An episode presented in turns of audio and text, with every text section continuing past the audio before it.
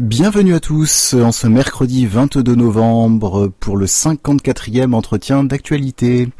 Bonjour François Asselineau.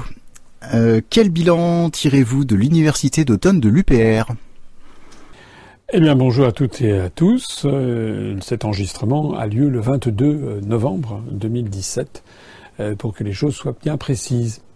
Le bilan de l'université, franchement, c'est un très très bon bilan. On est extrêmement extrêmement content. On est même ravis. Pourquoi je peux dire ça? Parce que ben, nous avons eu une augmentation euh, de la fréquentation. On a compté 1100 participants. On s'y attendait d'ailleurs, puisque le nombre d'adhérents de, l'UPR ne cesse de, de grimper. Euh, on a donc eu 30% de participants en plus par rapport à l'année dernière à l'abbaye de Vermenton, où on avait été aux alentours de 850. Et l'année dernière, on avait eu à peu près 200, 200 adhérents de 200 participants en plus euh, par rapport à l'année d'avant où il y avait à peu près 600 également à l'abbaye de Vermenton. Donc on est actuellement sur un rythme d'augmentation de la participation euh, à, l'université d'automne euh, de l'ordre de 30% par an. Qui dit mieux? Je rappelle que la quasi-totalité des autres partis politiques ont annulé purement et simplement leur université d'été cette année, à la fois parce qu'il est vrai qu'il y avait eu la séquence de l'élection présidentielle et des élections législatives, mais aussi parce qu'ils n'arrivent plus à mobiliser. Nous, comme on avait, on attendait un afflux record de personnes, on avait décidé de ne pas aller à euh, Vermenton, dans Lyon, de changer et on avait trouvé un lieu qui s'est révélé tout à fait approprié d'ailleurs, euh, qui se trouvait juste à côté d'Azel-le-Rideau, euh, dans, dans l'Indre-et-Loire. C'était très bien. Il y avait, les gens étaient très contents. Les gens qui nous ont reçus, l'organisation a été de, de la vie générale très très bien, très bien réalisée. Ce qui ne gâche rien, c'est que les repas qui étaient servis étaient tout à fait délicieux. Euh, en fait, le bilan est vraiment extrêmement, extrêmement satisfaisant.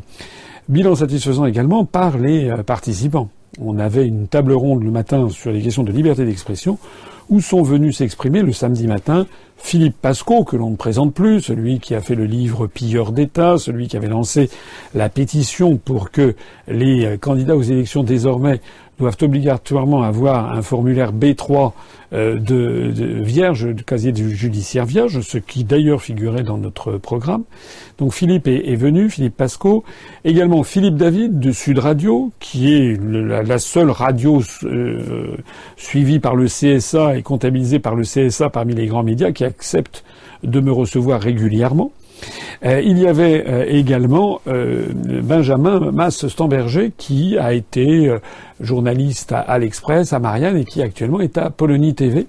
Et il y avait, pour organiser aussi les débats, Éléonore de Vulpillère, qui a été, qui a travaillé comme journaliste à La Voix du Nord, à La Vie, ou à La Croix, pardon, excusez-moi, et puis qui maintenant travaille pour les chantiers du Cardinal. Donc on a, on a une, une table ronde qui était tout à fait intéressante. L'après-midi, une table ronde qui ne l'était pas moins, euh, où sont venus se joindre euh, euh, Jean-Michel Quatrepoint, journaliste qui a été journaliste au Monde, qui maintenant est retraité mais qui travaille pour Polonie TV et qui est l'un des grands spécialistes des questions industrielles, et puis également Pierre Lévy du magazine Rupture, qui sont venus l'un et l'autre pour parler des questions de politique industrielle. Et ce qui a été tout à fait inattendu, intéressant, c'est que les journalistes de la table ronde du matin, euh, Philippe Pasco et, euh, Benjamin Mastamberger, mais aussi euh, Philippe David, eh bien, ont tous les trois souhaité rester ce qui n'avait pas été prévu, et en particulier Philippe Pasco et Philippe David sont montés à la tribune et ont participé à la deuxième table ronde, alors qu'ils nous avaient indiqué dans un premier temps qu'ils repartaient pour Paris juste après le déjeuner. Ça veut dire quoi? Ça veut dire qu'ils ont été tous très étonné, très favorablement impressionné par le nombre d'adhérents, de, militants, de sympathisants, par la qualité d'écoute, le sérieux, euh, la, capacité de, cette foule à, écouter et, à poser des bonnes questions et à s'intéresser à des véritables sujets ça les a changés de, euh, du, cloaque de la scène politique française où il n'y a aucun vrai débat, où il n'y a plus d'université, où les gens sont complètement euh, désespérés. Donc c'était une, vraiment une très très bonne, une très bonne chose. Le soir après, j'ai fait un, discours pour euh, expliquer ce qui s'était passé au cours des trois années, puisque nous avions le congrès le lendemain. J'ai présenté les résultats brillants des trois dernières années de l'UPR depuis le troisième congrès jusqu'au quatrième congrès. Au cours des trois ans écoulés depuis le congrès précédent, nous avons augmenté le nombre de nos adhérents de 510%. C'est-à-dire le, le nombre a été multiplié par 6,10. On est passé de 4800 à 2970 à l'époque. Là, ce soir, nous avons des, je crois qu'on est à 29 000, euh, 29 000 euh, c'était 29 270. Et là, nous sommes à 29 303 à l'instant même où je, où je parle. Euh, donc, euh, notre mouvement est en très très forte croissance. Bien sûr, nous n'avons pas eu les résultats que nous espérions à l'élection présidentielle ou aux élections législatives, c'est vrai, mais nous n'avons pas fait zéro. Nous avons fait à l'élection présidentielle près de 1% avec 332 000 suffrages. Je vois sur Internet, sur des réseaux sociaux, il y a des gens qui me critiquent. Mais ils ont fait quoi, ceux qui me critiquent d'ailleurs? Ils ont fait quoi hein, Ceux qui se sont installés à leur compte, ils ont fait quoi? Rien. Nous, nous avons quelque chose, un mouvement qui est en très forte croissance. J'ai d'ailleurs expliqué que les handicaps que nous avions, et en particulier le handicap des médias, c'était ça le problème que nous avions.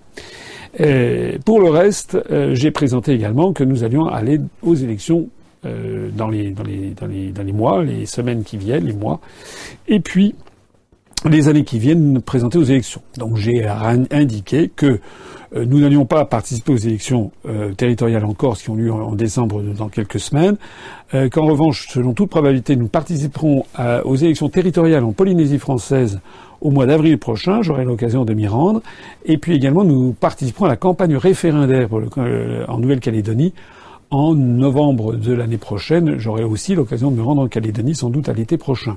Et puis nous participerons aux élections européennes de, juin 2019, on va se mettre en, en, comment dirais-je, en ordre de bataille très prochainement parce que c'est la prochaine grande élection nationale. Et puis ensuite, on préparera, même, même assez rapidement, on commencera à préparer les élections municipales de 2020 et puis, bien entendu, les échéances de 2022. Voilà. Euh, le lendemain, nous avons eu le congrès, et donc avec le vote sur les statuts. Nous avons eu euh, une petite déception, c'est la participation. Euh, sur les, ah, je vous ai dit, nous avons actuellement à peu près 29 300 euh, candidats. nous avons actuellement 29 300 adhérents. sur ces adhérents, il y en a à peu près 3000 qui ne sont pas à jour de cotisation. Je rappelle que on est adhérent à l'UPR, soit enfin, à jour de cotisation, ou non à jour de cotisation pendant deux ans. Puis après, on perd le statut d'adhérent. C'est dans nos statuts, c'est dans le statut de tous les autres partis politiques. Le, scrutin était ouvert pour euh, la réforme des statuts. Ça a été validé, suivi par un huissier de, de, justice qui a pu donc regarder tout ça.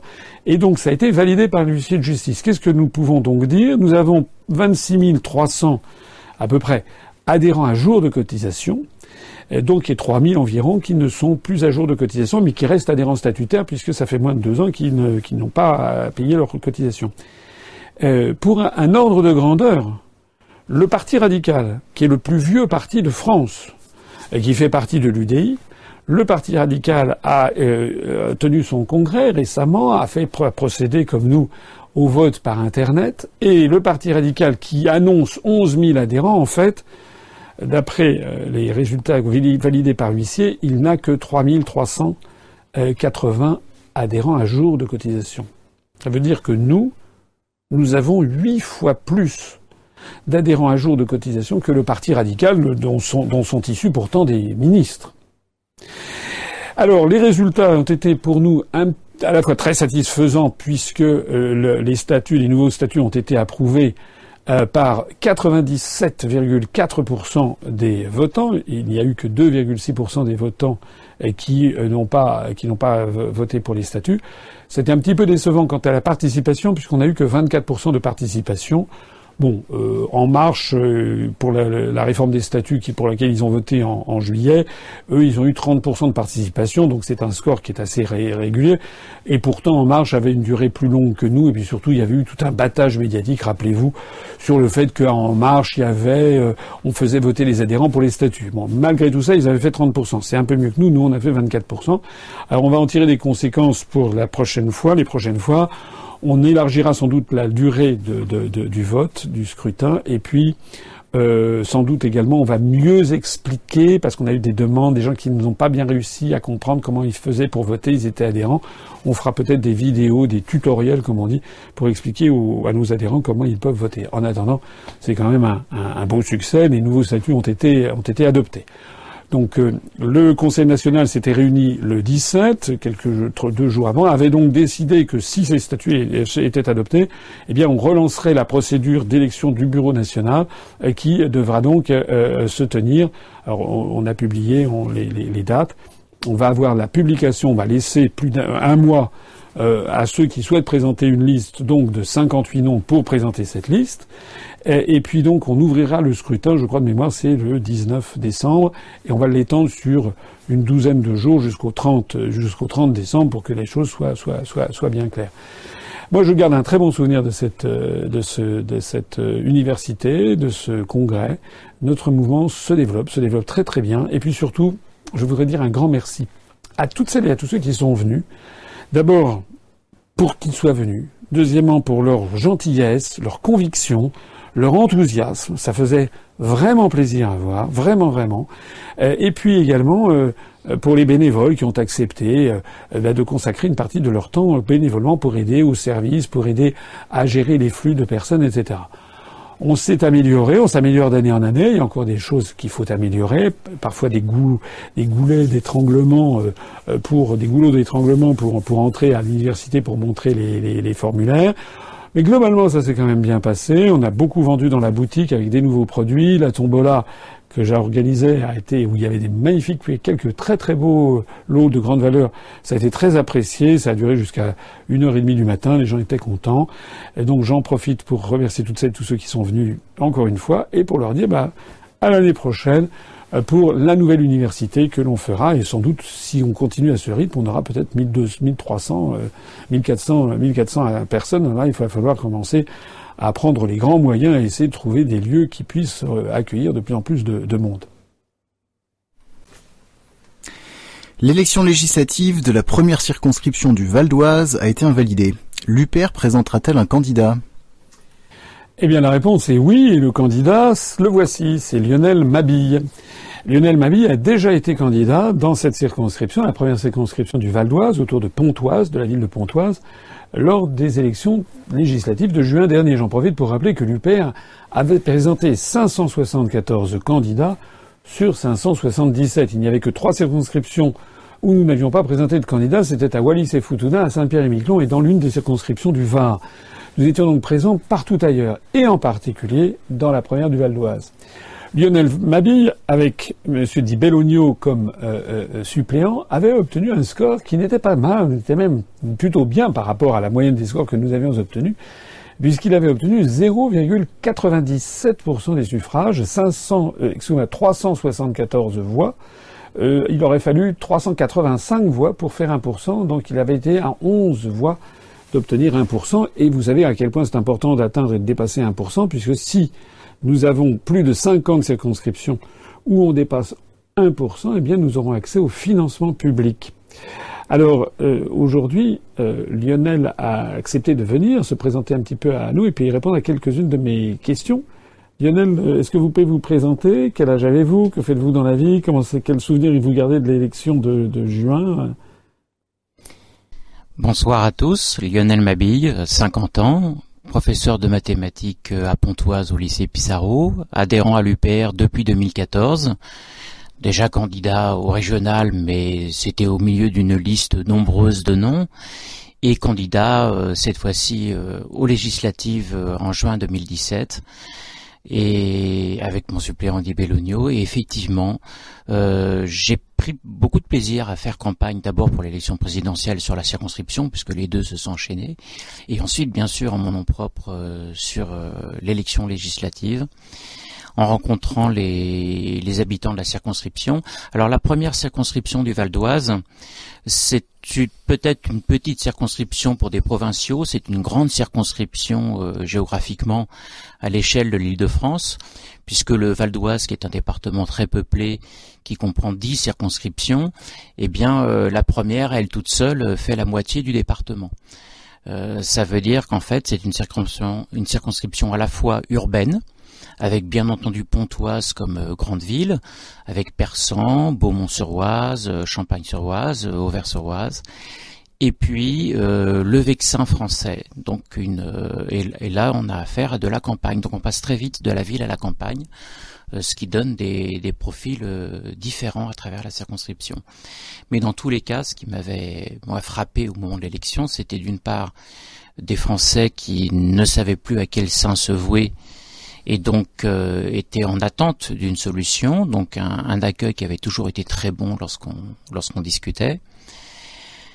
Du coup, le résultat a pu paraître un petit peu en, en deçà des attentes mais euh, je crois qu'il était tout de même intéressant parce que la question du vote utile nous a sûrement fait du mal.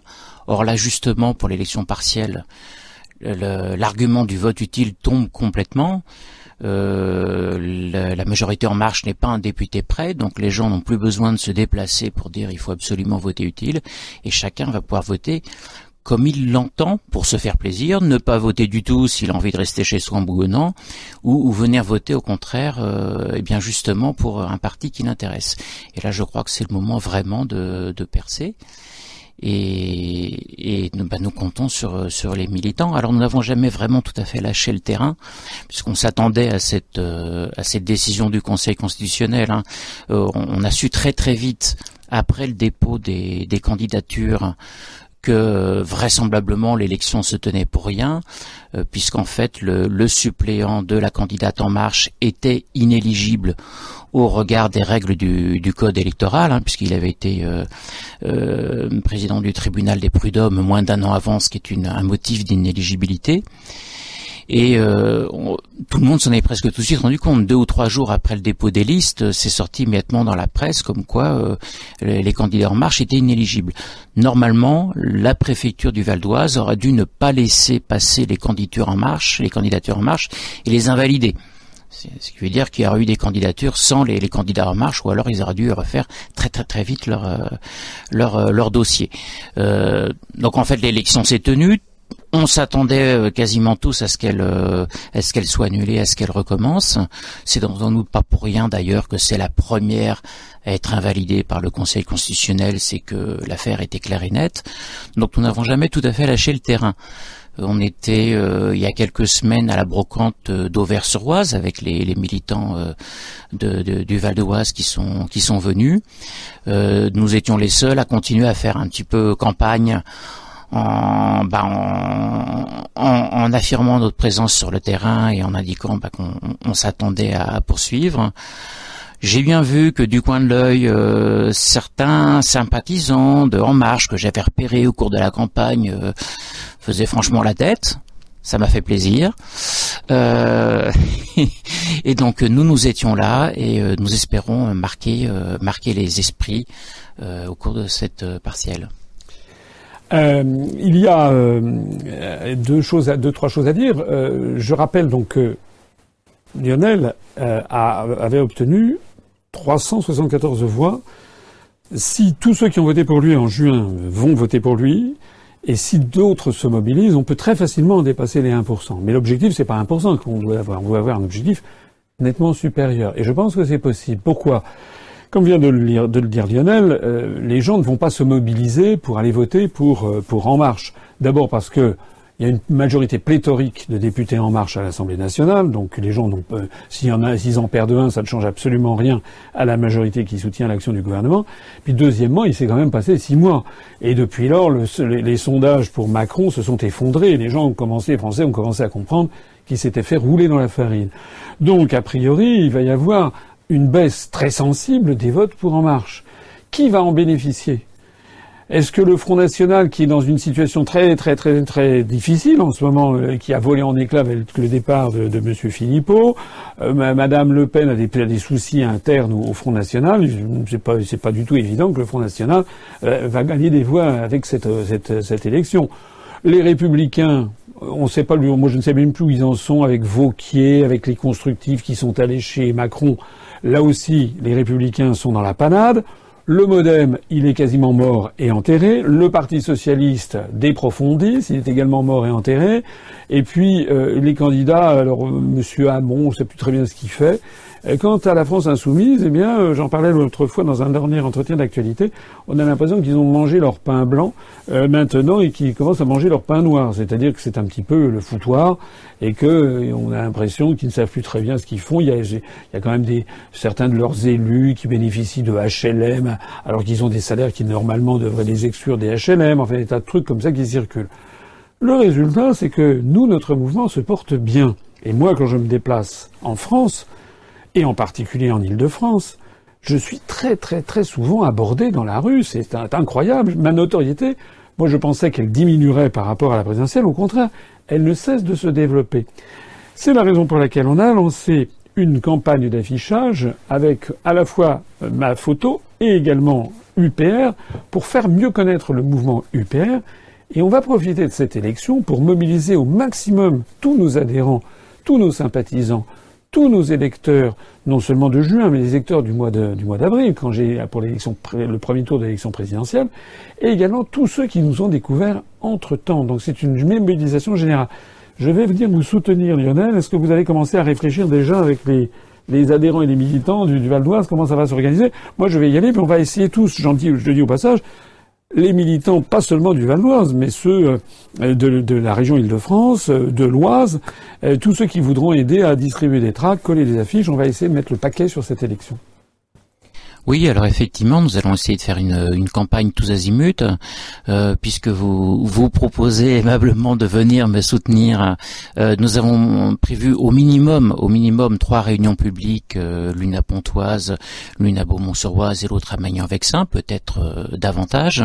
Donc, ben, nous aurons l'occasion effectivement de, de, de mobiliser, je l'espère, et de répondre aux diverses questions qui pourront nous être posées nous souhaitons, je dis nous parce que bien sûr je ne fais pas cette campagne tout seul et que j'ai j'ai de nombreux militants autour de moi et je les en remercie et j'espère que cela va continuer euh, parce qu'évidemment c'est un atout essentiel.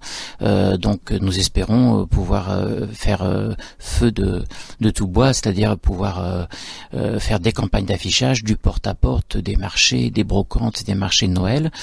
évidemment le, nombre d'actions que nous serons en mesure de faire va dépendre du nombre de volontaires. Alors je sais déjà que je peux compter, bien entendu, sur les, militants de la première circonscription du Val d'Oise qui étaient déjà là au moment de la présidentielle et puis de la législative de juin.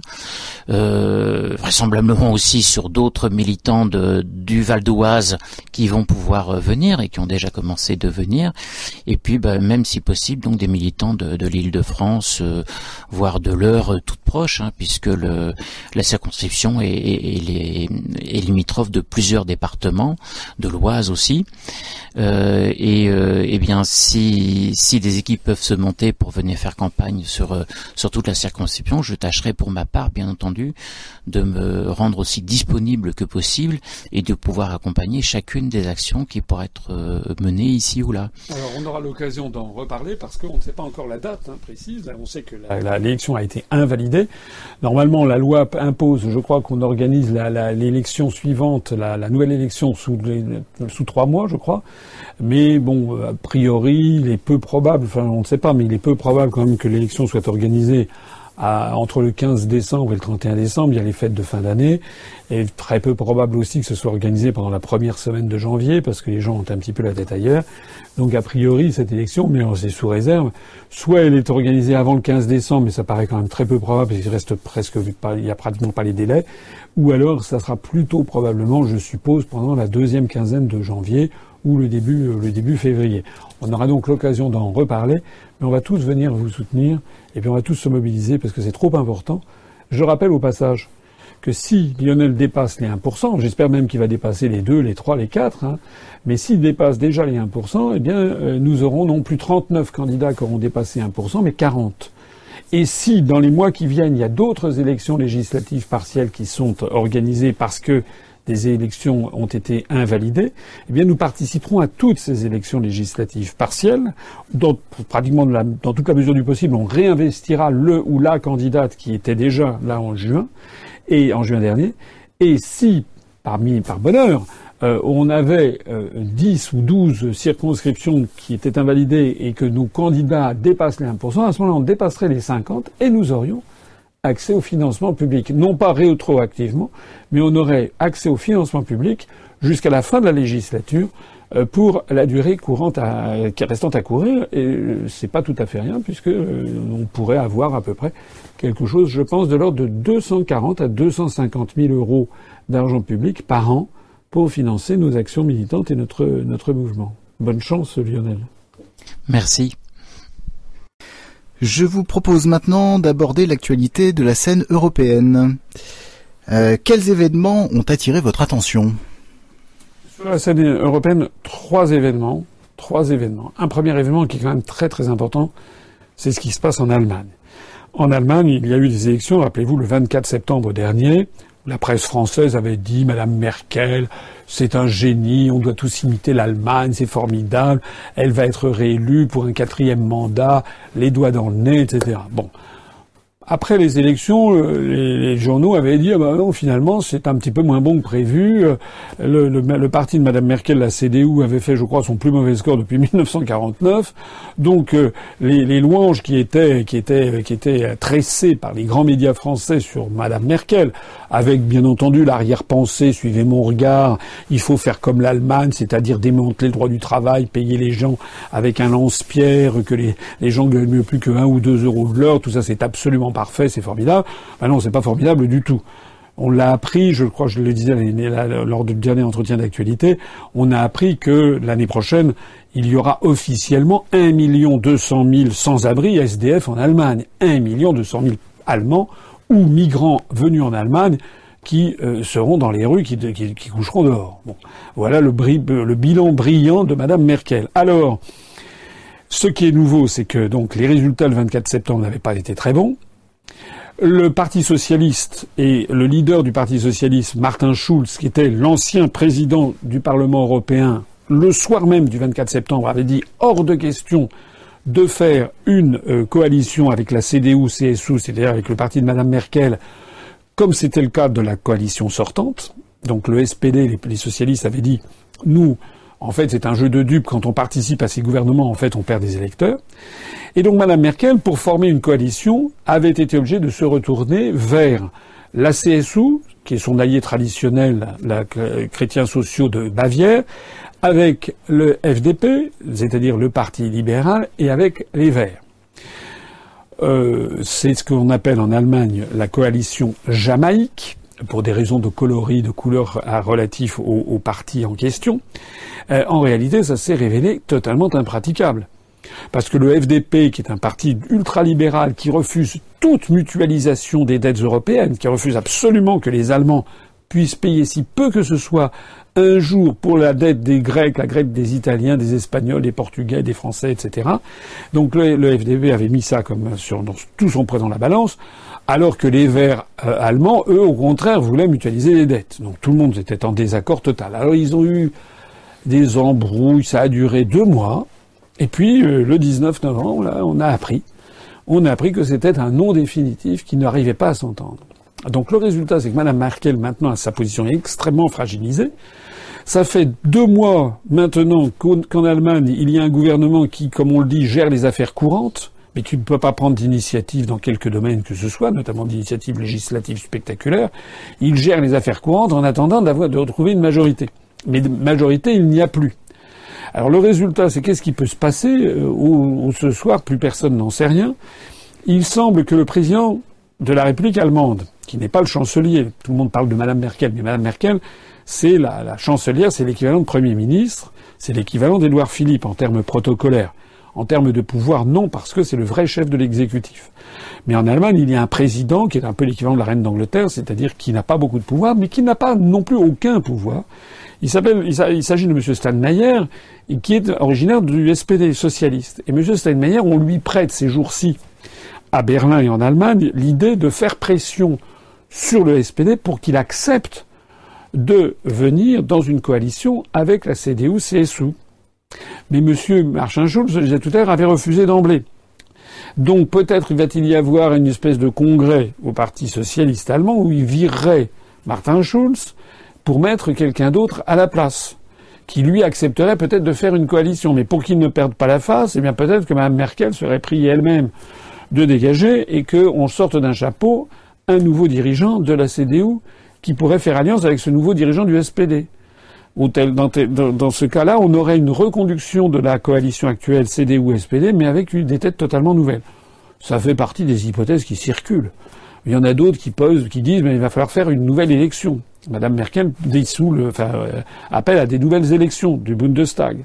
Oui, sauf que si elle fait ça, il est possible que Alternative für Deutschland, qui est ce parti qui a très fortement augmenté, notamment dans les Länder de l'Est, ce parti qui est qualifié d'extrême droite un petit peu rapidement, c'est surtout un parti qui veut sortir de l'euro et qui veut avoir une politique ferme vis-à-vis des questions migratoires, ce parti a le vent en poupe.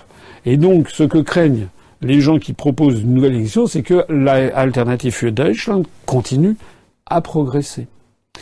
Donc on en est là, la, situation paraît compliquée, où toute dernière nouvelle ce soir même, on apprenait que M. Steinmeier, le président de la République allemande, acceptait de s'entretenir et de recevoir des dirigeants de Alternative für Deutschland, justement de ce parti qualifié d'extrême droite dans les médias français, qui est, disons, très conservateur et très à droite, mais il acceptait aussi de parler avec Die Linke, Die Linke qui est un petit peu l'équivalent de France Insoumise, puisque ce sont considérés en Allemagne l'un et l'autre comme des partis extrémistes et donc tenus en lisière de la scène politique, mais l'embrouillamini est, tellement, est tellement, est tellement dense en ce moment en Allemagne que le président, le chef de l'État allemand euh, a senti la nécessité de s'entretenir avec tout le monde. Tout ceci pour dire quoi? Ben, Tout ceci pour dire que pour l'instant, l'Allemagne est assez fragilisée et c'est intéressant parce qu'on a tendance à mettre dans la tête des Français que tout irait pour le mieux en Allemagne et que nous, on serait les nuls. Non, pas du tout. Ça va pas bien du tout en Allemagne. Je l'ai rappelé, la montée de la pauvreté qui est considérable. Il y a ces problèmes structurels, notamment de, de, de, de, dénatalité extrêmement inquiétante en Allemagne. Il y a toute une série de problèmes qui sont très importants en Allemagne. Et puis maintenant, ils ont un nouveau problème. C'est un problème d'instabilité politique, ce qui témoigne que même en Allemagne, les contraintes et l'impasse de la construction européenne sont en train de mener le pays vers des graves problèmes politiques et sociaux. Alors, deuxième sujet sur la scène européenne que j'ai noté, euh, ça, vient de, ça vient de la Commission européenne qui, on l'apprenait aujourd'hui, a décidé d'envoyer un avertissement à M. Macron pour le budget que la France a présenté pour 2018. Euh, alors, euh, rappelez-vous les épisodes antérieurs. Dans mon dernier entretien d'actualité, j'expliquais que le gouvernement s'enorgueillit en ce moment de probablement pouvoir passer en dessous de la barre des 3% de déficit, 3% du PIB pour le déficit des finances publiques. Et, donc de ce fait, euh, le gouvernement pourrait voir la procédure pour déficit excessif être rapportée par la Commission. J'avais expliqué qu'il y avait des artifices d'ailleurs derrière cette affaire, en particulier le fait que plus d'un milliard cinq cents millions d'euros que la France doit verser à l'Union européenne au lieu que ça soit versé en décembre, seront versés en janvier. Donc ça fait un petit peu de cavalerie qui permettrait de, faire baisser juste en dessous de la barre des 3%. Mais, mais en réalité, je vous avais dit, attendons la suite des événements. Ben, la suite, voilà, elle arrive très vite parce que c'est un milliard 500 millions s'ils sont pas prélevés en décembre, ils seront prélevés en janvier. Mais il n'y a pas que ça. Il y a aussi le fait que M. Macron a été confronté à la grogne, comme on dit, sociale euh, en France. M. Macron a été obligé, après le scandale qu'il a fait avec la défense nationale, lorsque le, chef d'état-major des armées avait claqué la porte, rappelez-vous, c'était en juillet dernier, M. Macron a été obligé de dire qu'il avait baissé le budget des armées pour 2017, euh, mais qu'il allait le réaugmenter ensuite. M. Macron a été obligé de prendre des, toute une série d'engagements parce qu'il y a le feu un peu partout parce que y a les, problèmes sociaux s'accumulent en France. Bah, regardez ce qui se passe en ce moment, par exemple, avec les collectivités locales, avec l'Assemblée des maires de France, où les maires de France sont absolument furieux contre les diminutions budgétaires. Eh bien, tout ceci fait que M. Macron et M. Philippe, son gouvernement, ont pris des engagements. Et euh, la Commission européenne a regardé ça de près et a dit attention, en termes de déficit structurel, eh bien, vous n'êtes pas dans les clous, vous seriez 0,4 points de plus. C'est-à-dire que peut-être la Commission va-t-elle, même si on passe en dessous des 3%, et ça on le saura en mars ou avril prochain, 2010, euh, sur l'année 2017, on le saura en mars ou avril prochain, même si le déficit passe en dessous des 3% sur l'année 2017, 3% du PIB, peut-être que la Commission ne va pas retirer la procédure de déficit excessif, au contraire même, peut-être l'aggraver, peut-être même aller jusqu'à des pénalités contre la France, puisqu'il y a un nouveau dérapage des finances publiques qui se profile. Alors écoutez-moi bien. Ce que je vais dire là est très important. Ça fait maintenant, depuis 1999, on pourrait même dire depuis 1992, que tous les gouvernements, tous les gouvernements, tous les gouvernements, tous les présidents de la République, qu'ils soient de droite ou de gauche, qu'ils soient RPR, UDF, les Républicains, le Parti Socialiste, maintenant En Marche, tous se cassent les dents, n'arrivent pas à diminuer le déficit budgétaire. Ça veut donc dire qu'il y a une impossibilité politique, technique, sociale, qui découle à la fois de nos contraintes sociales, de nos contraintes politiques, de notre tissu industriel. Ça n'est pas possible. Nous allons voir si l'année prochaine, la Commission lance des procédures plus grave encore contre la France à cause de notre déficit. Alors là, moi, je demanderai des comptes. Au MEDEF, à tous les journaux économiques, etc., qui chantaient les louanges de M. Macron. Enfin, M. Macron allait résoudre le problème. Il n'arrive à rien. Parce que tout simplement la France est mise dans une situation qui n'est pas possible de gérer, qui est impossible techniquement, financièrement, structurellement. La France, tout simplement, ne peut pas avoir la même monnaie que l'Allemagne. Ça n'est pas une question politique, ça n'est pas une question euh, de volonté, ça n'est pas une question. C'est structurellement impossible et je suis persuadé que c'est ce qui va se passer au cours de l'année 2018 et 2019, c'est que les Français vont se rendre compte que M. Macron, il est aussi nul que les autres, il ne peut pas y arriver parce que c'est au-delà d'une capacité d'un responsable politique. Tout ceci, croyez-moi, va nous donner du carburant, en particulier pour les élections à venir. Et ça n'est pas pour rien, je le disais tout à l'heure, ça n'est pas pour rien que de plus en plus de gens m'abordent dans la rue en me disant continuez, c'est vous qui aviez raison. Il y a une troisième, euh, chose qui concerne euh, la scène européenne. C'est pas tout à fait un détail. Je tiens à le souligner, c'est qu'il y a une commissaire européenne chargée du numérique, qui est une Bulgare, qui s'appelle Madame Maria, ça s'écrit I-Y-A, Maria Gabriel. Elle est commissaire européenne de nationalité bulgare, c'est une jeune commissaire, elle a 39 ans, et qui euh, s'est emparée d'un nouveau cheval de bataille. Elle veut que la Commission européenne lutte contre le développement sur Internet des fake news, c'est-à-dire des fausses nouvelles sur Internet. Ça veut dire qu'il y a des menaces de censure dans l'air. Ça veut dire qu'on ressasse toujours et encore ces nouvelles venues d'outre-Atlantique comme quoi ça serait la Russie de Poutine qui serait derrière tout ce qui se passe. En fait, le grand méchant loup, si on est dans la situation actuelle, ça serait à cause de la Russie de Poutine et des fausses nouvelles. C'est très inquiétant parce que ça veut dire que de plus en plus, les européistes sont aux abois. Ils sont aux abois et ils essayent de développer des phénomènes de censure. Alors des fausses nouvelles, moi je vais en donner à Madame Maria Gabriel à la Commission européenne. Des fausses nouvelles, vous voulez qu'on en, donne des fausses nouvelles être, sur lesquelles la Commission européenne devrait se pencher? Première fausse nouvelle, les armes de destruction massive de Saddam Hussein. Deuxième fausse nouvelle, le, le, le, comment dirais-je, euh, Daesh et, qui, est, qui est derrière Daesh hein, Qui finance? C'est moi qui ai dit lors de la, le, le, débat du 4 avril dernier, c'est moi qui avais mis les pieds dans le plat devant les autres candidats à l'élection présidentielle en disant que derrière, il y avait le Qatar, il y avait des financements occidentaux, il y avait des armes occidentales. Troisième fausse nouvelle, celle qui est diffusée constamment, c'est que heureusement que l'Europe est là pour nous donner des fonds européens. Ça, ce sont des fausses nouvelles. Parce que les fonds européens qui sont versés à la France, je, vous le savez très bien, c'est de l'argent que les Français ont d'abord donné bien en, volume beaucoup plus important. On n'en récupère que les deux tiers.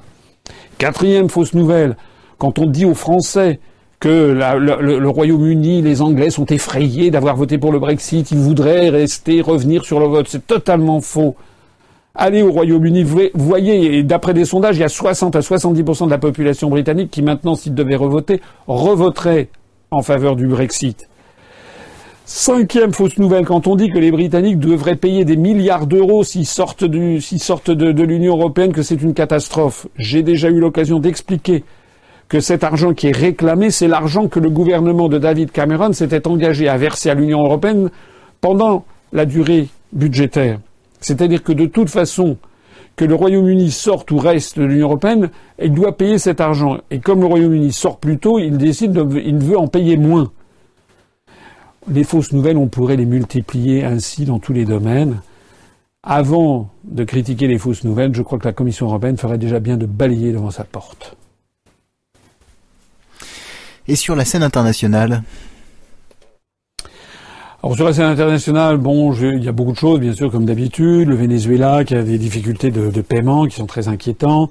La, révolution de, Palais qui a eu lieu euh, au Zimbabwe avec Robert Mugabe, l'auteur de l'indépendance du Zimbabwe en 1980, qui, après 37 ans de pouvoir tyrannique, ayant mené l'ancienne Rhodésie à, un désastre économique et social, il paraît que le taux de chômage y atteint 90% donc le, départ de, Robert Mugabe. Bon, tout ça, c'est la sphère d'influence euh, anglo, anglo-américaine. C'est un petit peu à l'écart de notre sphère d'influence. Ça ne nous empêche pas d'y regarder euh, quand même. Euh, parmi les informations quand même importantes sur la scène internationale, moi, je vois surtout le sommet qui a, a, lieu entre, enfin, le rapprochement qui a lieu entre la Russie de Vladimir Poutine, l'Iran du président Rouhani et la Turquie de Erdogan. Euh, notamment un sommet qui a lieu, qui a eu lieu pour essayer de régler le problème syrien. Force est de constater que la déstabilisation euh, de la Syrie, du gouvernement de Bachar el-Assad, qui a été fomentée par les Occidentaux et tout particulièrement par les États-Unis, pour des sombres histoires de gazoducs qui devaient, euh, il y a un conflit entre le gazoduc venant d'Iran et de Russie et un gazoduc venant du Qatar, c'est ça qui se cachait derrière, que toute cette gigantesque manipulation qui a fait des centaines de milliers de morts, qui a ravagé un pays, la Syrie, qui a fait que la France est devenue le larbin des intérêts américains, a largué, a lâché son influence qu'elle pouvait avoir en, Syrie, eh bien, euh, au bout du compte, hein, comme le dit le proverbe, la vérité finit toujours par triompher du mensonge. On se rend compte qu'en définitive, eh bien, toutes ces manipulations Daesh financées en sous-main par des intérêts occidentaux, avec des armements occidentaux, ben, tout ça est en train de s'effondrer. Et que c'est la Russie de Vladimir Poutine qui, en fait, a écrasé l'État islamique et que c'est la Russie de Vladimir Poutine qui en fait est en train d'essayer de rétablir la paix en Syrie avec l'aide d'Erdogan pour la, Turquie et l'aide de l'Iran de Rouhani. Ça n'est pas fait. Il y a bien d'autres composantes en la matière. Il y a des problèmes lancinants, comme le problème des Kurdes, qui sont à l'est de la Turquie. Le régime de Erdogan en Turquie prête quand même à débat, plus sans doute que celui de Vladimir Poutine ou que celui de, de Rouhani. Il y a des bruits de bottes entre l'Arabie saoudite, les Émirats arabes unis, Israël, les États-Unis qui formeraient un seul et même PAC, si j'ose dire, qui aurait euh, envie d'entrer en conflit contre, contre l'Iran euh, et contre le Qatar et éventuellement euh, la, la, Russie. Il n'en demeure pas moins que la situation quand même a eu tendance à s'apaiser au Moyen-Orient et que de ce point de vue-là, il faut quand même reconnaître le rôle éminent joué par la Russie de Vladimir Poutine. Édouard Philippe a décidé de bannir l'écriture inclusive des circulaires officielles. Qu'en pensez-vous? Oui, j'ai vu ça. Le Premier ministre a décidé, pas seulement des circulaires officiels, je crois que c'est sur tous les textes, il paru au journal officiel également, les lois, les décrets, etc., et les, circulaires, en effet, à, de bannir ce que l'on appelle l'écriture inclusive. Alors, euh, ben, moi, d'habitude, je suis quand même souvent très très critique, c'est moins qu'on puisse dire contre le gouvernement, je le suis toujours d'ailleurs, mais là, pour le coup, j'avais envie d'envoyer un coup de chapeau un coup de chapeau au Premier ministre. Enfin, à la limite, c'est le moins qu'il pouvait faire, mais quand même, il aurait pu ne pas le faire. Il aurait pu ne pas le faire, c'est-à-dire qu'il a tranché sur cette affaire. Cette affaire d'écriture inclusive est un véritable scandale. Moi, je parle autour de moi, j'ai beaucoup parlé, je ne connais pas une personne qui soit pour. C'est un truc qui est créé de façon tout à fait artificielle, pour des raisons que j'aimerais élucider, et qui consistent à vouloir démolir la langue française. Encore une fois, l'Académie française a tiré la sonnette d'alarme en disant que c'était un processus de destruction. L'idée de base serait que la langue française serait sexiste. Parce qu'on dirait le masculin l'emporte sur le féminin, donc il faudrait mettre des EES, etc., avec des points, etc. D'abord, c'est horrible. D'abord, vous ne pouvez pas lire un texte de cette façon. Si vous lisez ça, votre esprit est incapable de lire, d'avoir, de se concentrer sur, sur, sur, Imaginez un roman où à toutes les lignes il y a ça, ça devient illisible. Est-ce que l'objectif recherché est de détourner les gens de la lecture, comme si ça ne suffisait pas déjà l'effondrement de la lecture en France? Quand on pense qu'il y a dans des, dans des zones d'éducation prioritaire avec des gros problèmes, des, des collèges des écoles, des collèges, où il y a parfois dans des classes 10, 15, 20 nationalités différentes, parfois avec des enfants qui sont nés dans des familles monoparentales, sans, ou avec des parents parfois analphabètes venant de l'autre bout du monde. Normalement, l'école de la République est là pour apprendre des grands apprentissages fondamentaux de la lecture, de l'écriture notamment. Est-ce que c'est vraiment le moment que d'introduire un truc qui trouble absolument tout le monde, y compris des, y compris des, personnes qui, qui, sont parfaitement alphabétisées et qui ont, qui ont 40 ans et qui, c'est un scandale. L'idéologie qui se cache derrière, ça serait que la langue française serait sexiste au motif que le masculin l'emporterait sur le féminin. C'est faux. Les Français doivent savoir que la langue française comporte un masculin, un féminin et une réminiscence du genre neutre. Le genre neutre que l'on trouve en latin, que l'on trouve en allemand. Donc lorsque l'on dit Madame l'ambassadeur EUR ou Madame le préfet, c'est pas que le masculin l'emporte sur le féminin, c'est que c'est un neutre. Alors la, tradition qui remonte à des centaines d'années maintenant veut que effectivement lorsqu'il y a un masculin et un féminin dans une dans une phrase, eh bien on l'accorde au genre neutre. Il se trouve que le genre neutre est exactement identique au masculin. Mais donc il y a cette phrase qui a été relancée, relancée, le masculin l'emporte sur le féminin. Bon, ça va. Il y a d'autres façons d'assurer l'égalité homme-femme qu'en s'attaquant à la langue. D'ailleurs, j'ajoute que il n'y a pas que la langue française. Il va falloir modifier toutes les langues, mais on ne parle jamais des autres langues, d'ailleurs, assez curieusement. Moi, je m'étonne, par exemple, en anglais, les avions et les bateaux sont féminins. C'est un scandale. Donc, il va falloir que les, anglo-américains, eh, ils, fassent une écriture inclusive en mettant que the ship, he or she, ça n'a pas de sens.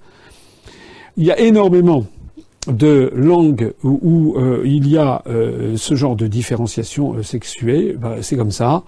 Et la priorité des priorités, c'est d'assurer l'alphabétisation des gens. Ça ne veut pas dire, bien entendu, qu'il ne faut pas prendre des mesures pour assurer notamment l'égalité des hommes et des femmes, ça c'est bien évident. Mais de grâce qu'on ne touche pas à la langue française et que l'on favorise surtout l'enseignement de notre langue.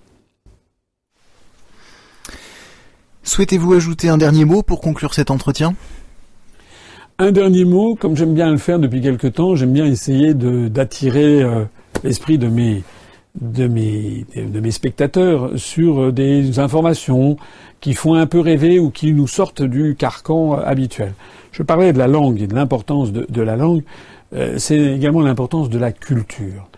je vais créer, on va créer dans les semaines qui viennent euh, d'autres commissions de réflexion. Il y en a une sur l'immigration, j'en ai déjà parlé plusieurs fois. il y en a une que je voudrais créer sur les questions de, culture. Et puisqu'on parle de culture, il y a y a un, événement qui s'est produit sur la scène culturelle mondiale il y a quelques jours. Ça a été la, vente euh, à New York chez la société de vente volontaire Christie's euh, d'un tableau de Léonard de Vinci qui s'appelle Salvator Mundi, c'est-à-dire le sauveur du monde et qui représente le Christ. Alors moi, cette vente m'a fait rêver d'abord parce que je suis un grand admirateur des tableaux de, de, de, la Renaissance de façon générale, de la Renaissance italienne et de la Renaissance française en particulier.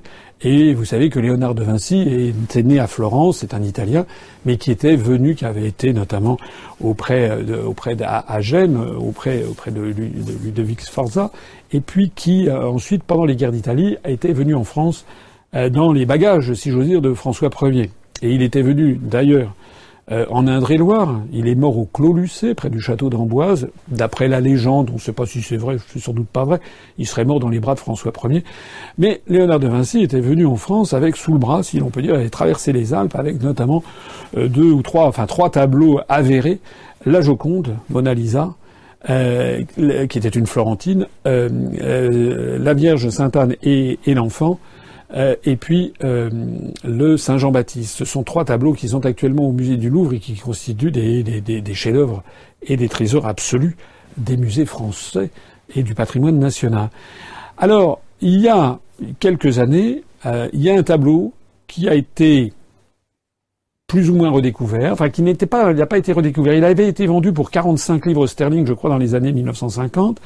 Et puis c'est un tableau qui a été nettoyé, nettoyé, nettoyé, nettoyé, nettoyé, et qui a été restauré. Et puis en 2005, un certain nombre d'experts sont, paraît-il, convenus qu'en fait il s'agissait d'un Léonard de Vinci qui avait été perdu de vue, un peu perdu. Il faut savoir que les tableaux de Léonard de Vinci, il y en a moins de 20 euh, qui existent dans le monde. Si on y ajoute d'ailleurs les fresques comme à, à, à, comment dirais-je à, Milan, là, au réfectoire de Milan, la scène de Léonard de, de, Vinci. Donc, et puis il y en a une fresque aussi à, Cracovie, en Pologne. Donc, en fait, il y a très peu de tableaux et celui-là aurait été le dernier tableau dans des mains privées, comme on dit, c'est-à-dire n'appartenant pas à une collection publique inaliénable. Alors, des experts assez nombreux sont convenus qu'il s'agissait effectivement d'un tableau de Léonard de Vinci. Les meilleurs experts semblent assez d'accord, mais soulignent que c'est un tableau qui a été très abîmé, extrêmement restauré, et donc que finalement la matière picturale d'origine a peut-être été, euh, il y en a peut-être plus, plus tant que ça. Et si je parle de tout ça, c'est que moi j'ai vu ce tableau, je trouve quand même que c'est quand même un, très beau tableau. J'aime bien l'œuvre de Léonard de Vinci. Alors si vous regardez bien ce, tableau, euh, il y a quand même des, détails qui sont magnifiques. Moi j'aime bien, j'aime beaucoup l'œuvre de Léonard de Vinci. Et euh, si vous regardez bien la main, par exemple, du Christ de ce tableau, la main droite, il y a quelque chose d'assez d'assez divin, d'assez euh, irréel dans la beauté qui est décrite avec ce qu'on appelle le sfumato, c'est-à-dire euh, les ombres. Euh, Léonard de Vinci a été l'un des maîtres pour utiliser cette technique qui venait des Pays-Bas, la peinture flamande, avec des, des, glacis, avec des couches et des couches de peinture à l'huile. C'était une technique tout à fait nouvelle qui venait des Pays-Bas. Donc ce modelé que l'on trouve dans les tableaux de Léonard, regardez cette main, elle est assez extraordinaire, elle ressemble beaucoup à la main du Saint Jean-Baptiste du Louvre. Et puis il y a également l'aspect général de la figure du, Christ qui apparaît euh, derrière, avec son sourire sur lequel je vais revenir dans, un instant. Mais si je vous parle de tout ça, eh bien c'est parce que ce tableau a pulvérisé tous les records qu'on n'avait jamais vus dans l'histoire des ventes aux enchères des tableaux. Il avait été estimé à 100 millions 100 millions de dollars. En réalité, il a fait 400 millions de dollars. Et avec les frais euh, divers et variés qui sont afférents, qui sont proportionnels au coût, c'est un tableau qui a atteint la somme faramineuse de 450 millions de dollars, pratiquement un demi-milliard de dollars. On n'avait jamais vu ça. Les tableaux qui s'étaient vendus les plus chers, euh, c'était, je crois, la, les Demoiselles d'Avignon de Picasso. Je crois qu'ils avaient atteint 170 millions de dollars. Et je crois qu'il y avait eu euh, des tableaux qui avaient été vendus de la main à la main pour 300 millions de dollars entre des milliardaires américains.